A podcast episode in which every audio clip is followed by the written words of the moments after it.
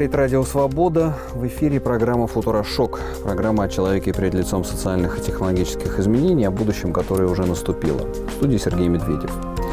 И поговорим сегодня о извечной проблеме, о споре физиков и лириков, который длится ну, по крайней мере, в советской, в российской культуре уже полстолетия, как писал Слуцкий, что-то физики в почете, что-то лирики в загоне, дело не в сухом расчете, дело в мировом законе.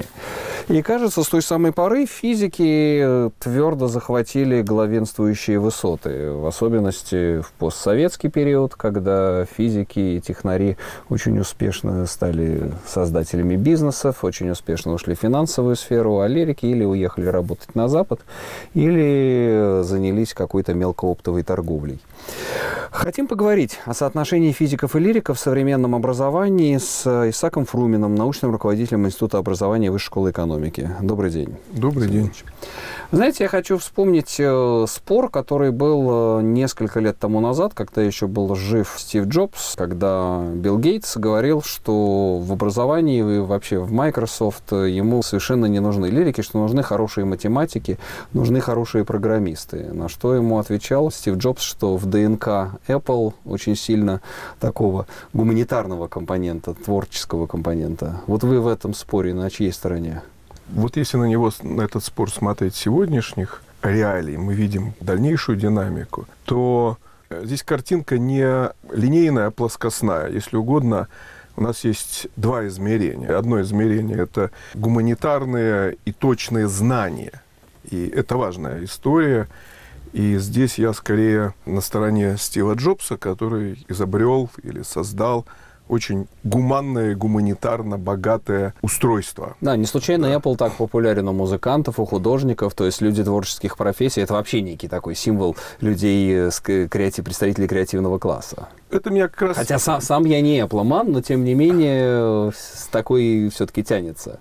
Я, я не думаю, откровенно говоря, что к этому стремился Джобс. Он стремился сделать это максимально удобным для человека. Но я бы говорил, что образование сегодня водораздел проходит не здесь, а ключевой водораздел проходит между утилитарным, прагматичным знанием или умением и тем, что Бертран Рассел называл бесполезным знанием. Потому что когда Слуцкий писал, и вся эта дискуссия была, в которой там Оренбург писал тоже статью, то, конечно, там речь шла именно о том, что, с одной стороны, были историки, и даже, замечу, экономисты, и те, кто тогда назывался философами, и литераторы, а с другой стороны были действительно физики, технари, инженеры. Сегодня, еще раз хочу подчеркнуть, не менее важный водораздел проходит между прагматически ориентированными направлениями. Например, вот когда у нас говорят про экономистов, то мы их относим к кому? У нас есть часть экономистов, которые абсолютно неприкладные. Это вот такие ученые, они модельки какие-то пишут. А большая часть это то, что на Западе называется бизнес-стадис. Это те, которые умеют сделать финансовый анализ и так далее, и так далее. Поэтому сегодня... Это, как, знаете, вспомнился тот анекдот, да. да. Экономист, Маркс экономист, как наш тетя Рай. Да, Нет, да, тетя да. Рай старший экономист. Тетя Рай старший экономист. Так вот, те как раз старшие экономисты. Да, теперь старшие да. экономисты. И, кстати, вот когда вы сказали, что в 90-е физики доказали свою э, такую силу, это действительно так. Но если посмотреть на тех, кто сегодня выходит э, в руководство бизнесами, даже если они не являются чьими-то серьезными детьми, то это люди, конечно, которые закончили МГИМО, Вышку, экономический факультет МГУ или Финку и так далее. То есть это люди все-таки уже закончили. Я бы сказал так, что из физтеха мы больше не увидим в ближайшее время, надеюсь, во всяком случае, много олигархов и успешных бизнесменов.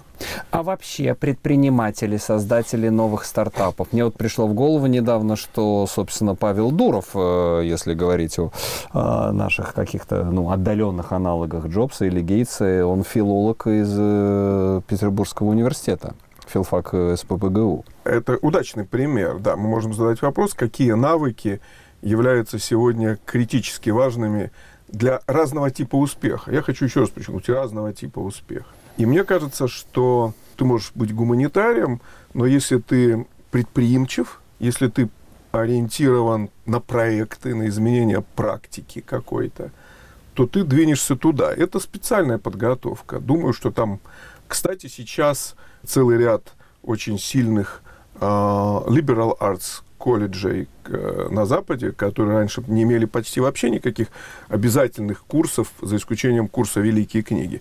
Сейчас все-таки вводят э, цифровую грамотность в качестве базовой конструкции. Поэтому я думаю, что в основе базового знания будет лежать некоторый синтез физиков, э, физического, ну, вот этого того, что мы назвали знанием, связанным с физикой, технологиями и так далее, и гуманитарного.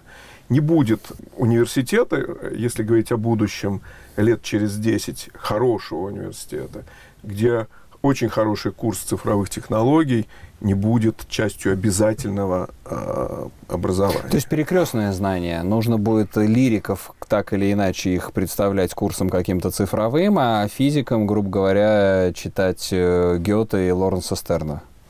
А, особенно Лоренса Стерна, понимаете. А, интересно, какая часть физиков сегодня а, даже подозревает вообще его существование. о его существовании.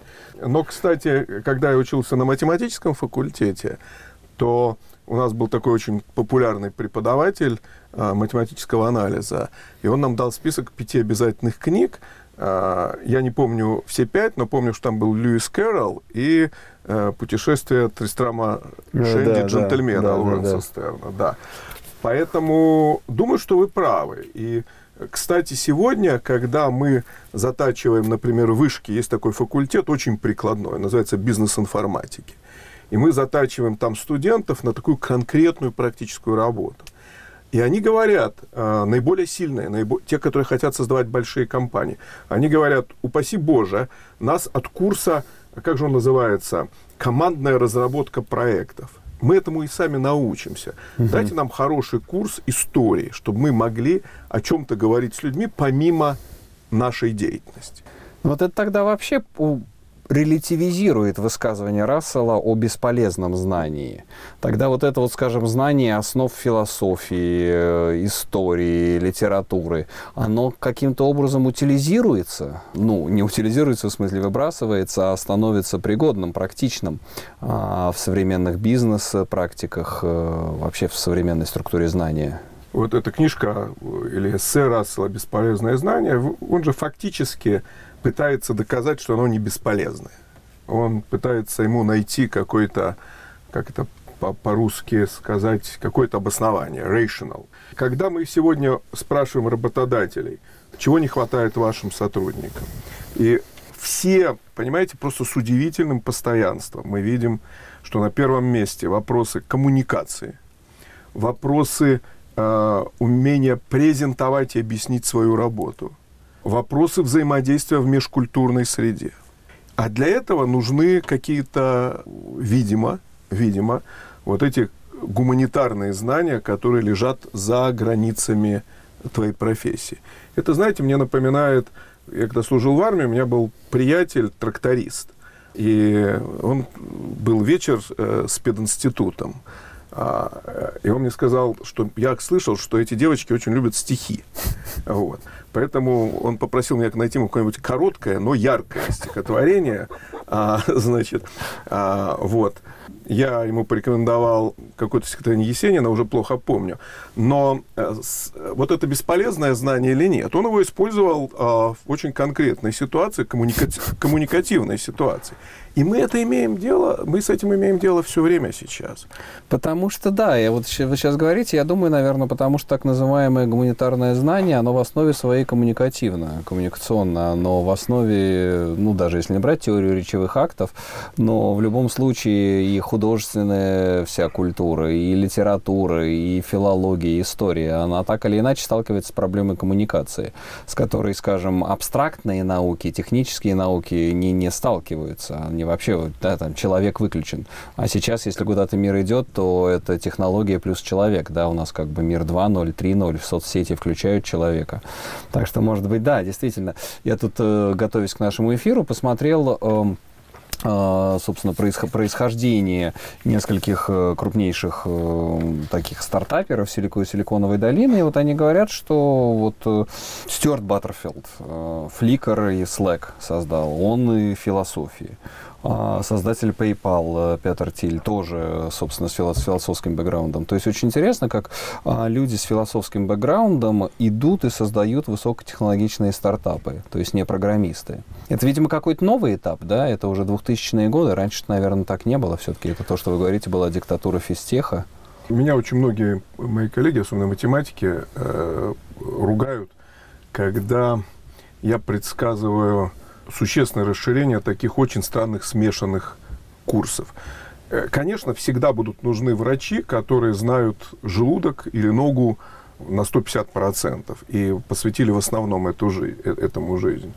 Но оказывается, что ты действительно можешь, вот как в примерах, которые вы привели, есть десятки наших примеров, тот же Павел Дуров, а ты можешь быть успешным, если ты освоил, в общем, какой-то кусок вот этой своей будущей науки. Есть, кстати, такой замечательный человек, мой хороший товарищ, э, Дима Песков, он э, в агентстве стратегических инициатив занимается новыми, тех, новыми технологиями, технологической инициативой. И мои студенты, э, недавно обсуждая вот инженерное образование, вот говорят, у Пескова, наверное, хорошее инженерное образование. Они не знают, что у него хорошее образование, но историческое. Он историк. И он мне говорил, что это помогает ему глядеть на вот эти технологические тренды и так далее. Да, это и история науки, и история Конечно, изобретательства. Да. История вещей. История вещей, да. А, а, которая... И когда, например, что мне говорит ректор Московского авиационного института, академик Погосян, что сегодняшний инженер не может не понимать всего жизненного цикла вещи. Э, вещи которую, в, в создании которой он принимает участие, включая, кстати, его утилизацию. Но это же совсем другой взгляд, это вот как раз исторический взгляд на вещь. Поэтому мы будем иметь в будущем все больше вот таких, э, как гибридных, если угодно, Э, траектории образовательной. Вы это и в вышке собираетесь как-то, вот такие вот гибридные траектории, скажем, там, э, я не знаю, бакалавриат, э, вот сейчас, да, там математический есть в вышке, сильная математика, и, положим, там магистратура философская. Ну, во-первых, таких э, людей полно уже. То есть это уже есть. И это... Именно с таким вот разбросом от математики к философии? Ну, вот смотрите, тут есть такая э, штука. А от математики к философии да, от философии к математике пока нет. Вот это да, вот это вот. Но, а, опять же, да простят меня мои друзья математики, я думаю, что в классическую математическую программу магистрскую, наверное, и не будут приходить вот, э, филос, те, кто получили бакалавриат философии. А в программу, например, по математической логике, может быть, и будут. У нас есть программа сейчас э, у меня в институте, она называется «Измерение в психологии образования» это стык математики, э, компьютерных наук и психологии. Ну, то есть мы пытаемся делать точные тестовые всякие инструменты и так далее. И там довольно сильная математика, я с уверенностью могу это сказать.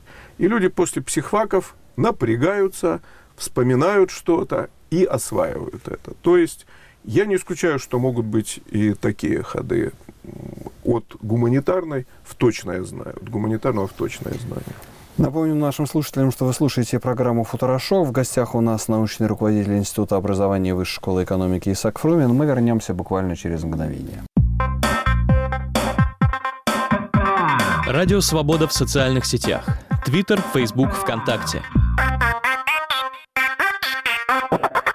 Последние публикации и открытые дискуссии. Видео, фотографии, новости, эксклюзивные материалы – Настройтесь на свободу в вашей любимой социальной сети. Для всех, кто любит и не любит свободу.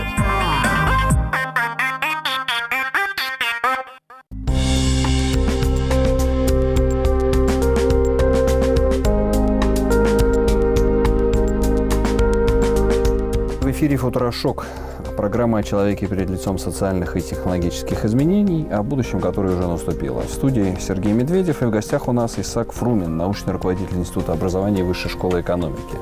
Говорим мы о будущем образовании с точки зрения извечного спора физиков и лириков. Какие э, навыки сейчас, э, какая подготовка более востребована для того, чтобы стать успешным в мире 21 века, для того, чтобы успех, конечно, очень такая э, категория широкая, растяжимая. Это может быть успех на научном поприще, на бизнес-поприще. Но, тем не менее, какие профессии могут быть наиболее востребованы? А дети вообще рождаются физиками или лириками? Это генетически заложено? Или это уже в процессе семьи, вот в там, социализации выясняется? Строгого, а, ну, во-первых, жизнь учит нас, что так оно и есть. Мы видим талантливых и необычно одаренных э, людей, безусловно. Но э, только сейчас идут серьезные, в том числе генетические исследования этого явления – Пока генетики, и в частности мы сотрудничаем с замечательным генетиком из э, Лондона Юлией Ковас, э, у нее есть лаборатория в России, э, и она у нас недавно выступала, и, в общем, вывод следующий. Нету одного гена, который за это отвечает. Есть некоторая совокупность предрасположенностей, которая может э, в определенных условиях развиться довольно высокую степень способности или даже того, что мы называем одаренности. Но я слышу скрытым, скрытый вопрос в том, что вы говорите, а каждый ли может освоить вот эти физики, математики и так далее? Ответ – да. Вот тут стопроцентно. Если нам какой-то учитель говорит, что ребенок не способен освоить математику, и при этом этот ребенок связано, развернуто говорит на родном языке, то просто задать себе вопрос. Вот ничего себе, он, у него ума хватило освоить такую невероятно сложную интеллектуальную штуку, инструмент, как, как язык. язык. А эту, значит, математику с ее э, десятью цифрами а, и там еще несколькими знаками, а он не может освоить. Это абсурд. Это просто с самого начала ему были поставлены какие-то блоки, а, чаще всего прямо психологически, когда ребенку говорят, что да-да, что-то с этим у тебя не получается, и э, поэтому он никогда этому не научится. Это не так. Согласен с вами, вспоминаю свои школьные голы, при, при том, что я как бы всегда себя считал и сейчас являюсь закоренелым гуманитарием, которого там вид какого-то там а, логарифмического исчисления повергает священный ужас. Но у нас в восьмом-девятом классе пришла совершенно потрясающая учительница математики по имени Полина Леонидовна, и она просто начала нас натаскивать на задачках там первого-второго курса мехмата. Вот, обычных гуманитарных школьников из там, московской спецшколы. И я помню, как я с удовольствием в девятом-десятом классе щелкал вот эти задачки. У нас было пять минут, пять задач каждая начиналось. Все это. Я честно скажу, это все кончилось, я забыл это в ту же секунду. Но я прекрасно помню, что я с, с удивлением смотрел на себя самого, решающего задачи, что для меня казалось совершенно невозможным, первого курса мехмата. И все это прошло. Так что, я думаю, да, действительно так, что нет неспособных детей, а есть просто неспособные учителя, которые таким образом не преподали алгебру и математику. И родители, которые часто ставят э, детям психологический блок по этому поводу. А тесты, по-вашему, нужно тестировать, э, определять склонность э, детей к той или иной сфере? И вообще, как вы относитесь к тестам? Они же скорее все-таки придуманы а, из той, из логической, из математической части знания к нам приходят. Хм. Я очень с большим уважением отношусь к тестам, но точно их предсказательная а, сила а, очень мала. Угу. Очень мало.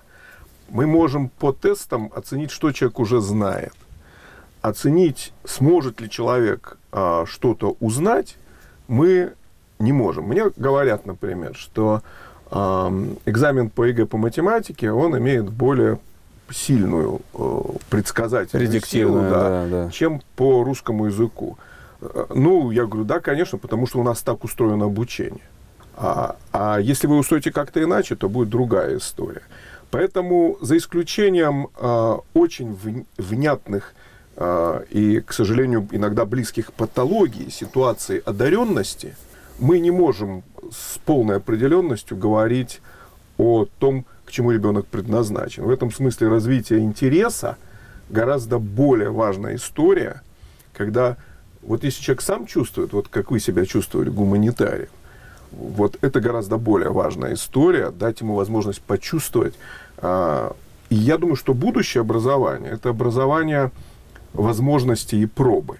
Каждый раз, когда ты пробуешь, в том числе, интересно тебе это или нет. Да, то есть э, образование, в которое изначально заложен выбор.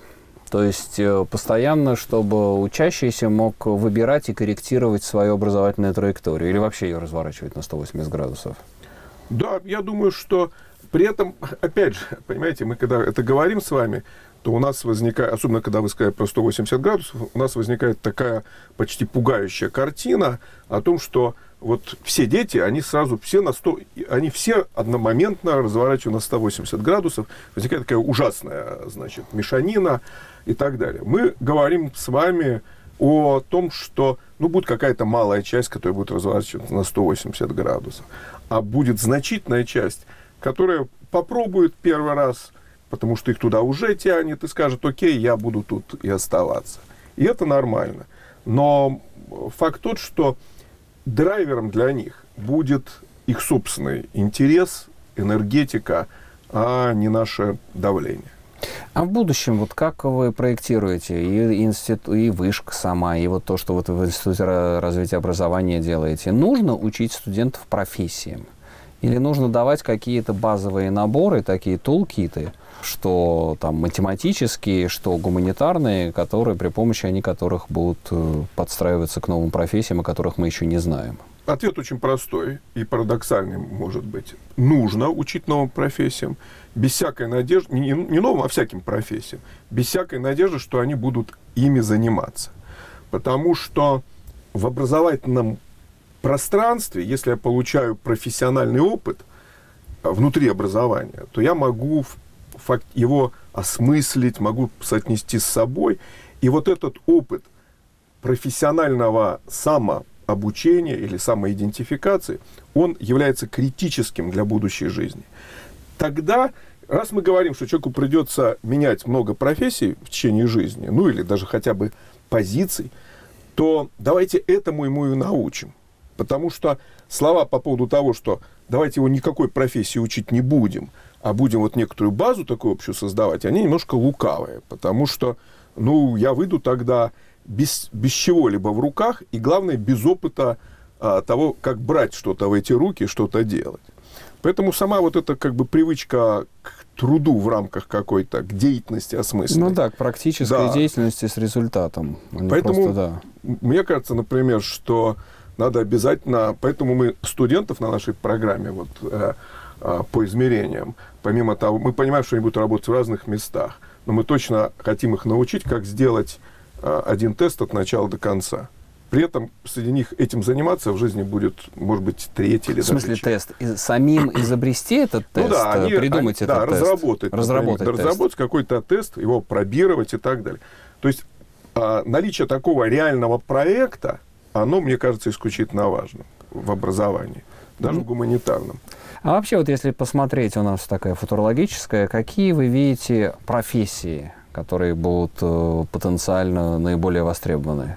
Следующее, ну, для тех, кто, может быть, сейчас нас слушает, у них есть дети уровня, там, которые будут в ближайшие 2-3 года поступать в вузы. Вот на горизонте, там, 5, 7, 10 лет совершенно точно будут востребованы э, профессии, помогающие другим людям. Ну, то есть такое расширение врача или медицинской сестры. И речь идет не только о пожилых людях, которые нуждаются в этом, что, кстати, исключительно важно. И это огромный растущий э, рынок труда. Он просто не видим, потому что он неформальный. А, это и рынок помощи детям. Простая же история. В семьях исчезли бабушки. Нам нравится это или не нравится. А, доля детей, которые воспитываются в семьях с бабушкой, упала, по-моему, раза в два там, за, за какое-то последнее время. Что это означает? Это значит, что эта функция должна быть кем-то заменена. Ее не, ее не заменят родители, которые работают оба а, full-time. Поэтому э, все больше будет появляться вот таких профессий. Ну и, конечно, будет расширяться э, область работы тех, кто ремонтирует всякие цифровые устройства. Ремонтирует не в смысле может быть, физическом а, там, а, перепаять что-нибудь, а в том, чтобы они начали работать и так далее. Потому что мы не сможем иначе выжить без таких людей в усложняющемся мире. Ну, вообще есть книжка «Атлас новых профессий», я во многом с ней согласен. Но если говорить о таких вот гигантских трендах, то люди будут там, конечно. Я, с своей стороны, думаю, и вот из разговоров с разными гостями в нашей программе, что, конечно, очень важен будет э, дизайнер, но не дизайнер там интерьера, а дизайнер э, потребностей, дизайнер, э, я не знаю, там, архитектуры человеческого существования. А, то есть люди, которые будут придумывать дизайнер смыслов, Потому что вот это опять-таки к вопросу о том, кто более востребован, гуманитарии или технари. Вот глядя на то, куда идет все, мне кажется, что э, первыми пострадают, первыми падут под натиском роботов э, алгоритмизируемые профессии. То есть там, где есть некий алгоритм, некая технология, вот там роботы человека и заменят.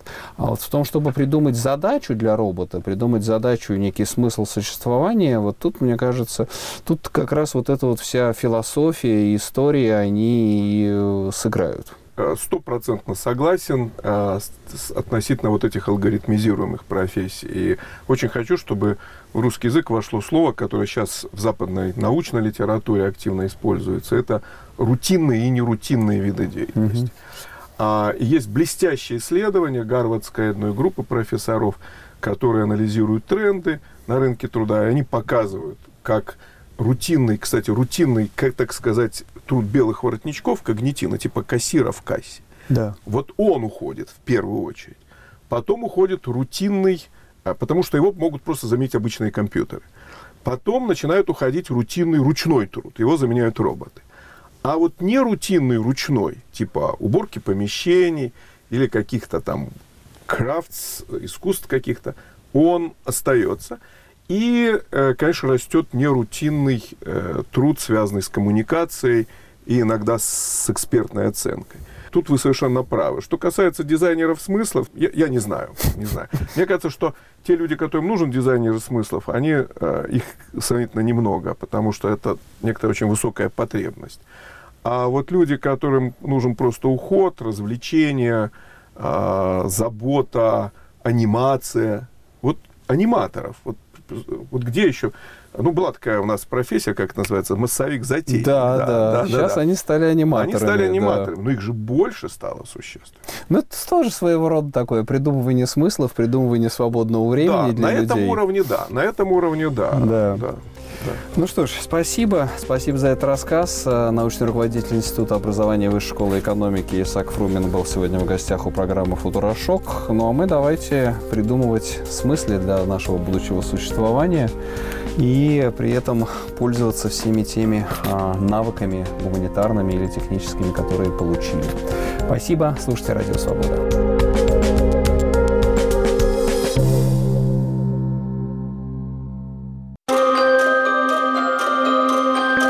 Совсем недавно безбожники подавляли верующих. Сегодня от имени Христа требует ограничить свободу, в тюрьму за кощунство. Есть и верующие, которые за права человека, за свободу к славе Божией. Как отличить Евангелие от его подмены? Об этом в программе с христианской точки зрения сразу после выпуска новостей.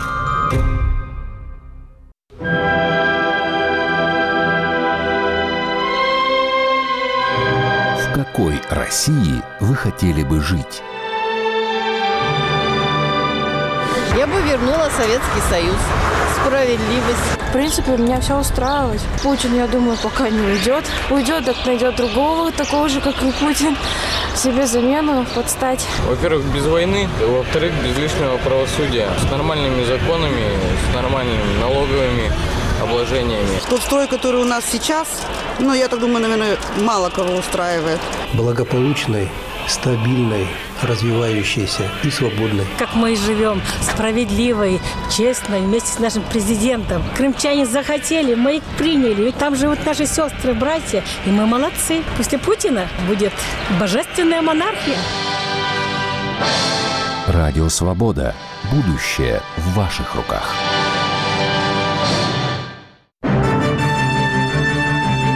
Радио «Свобода» теперь и в мобильном телефоне. Слушайте нас с помощью интернет-радио.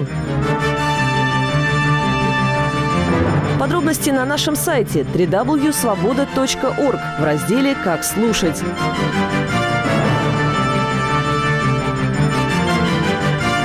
Где бы вы ни были, свобода с вами.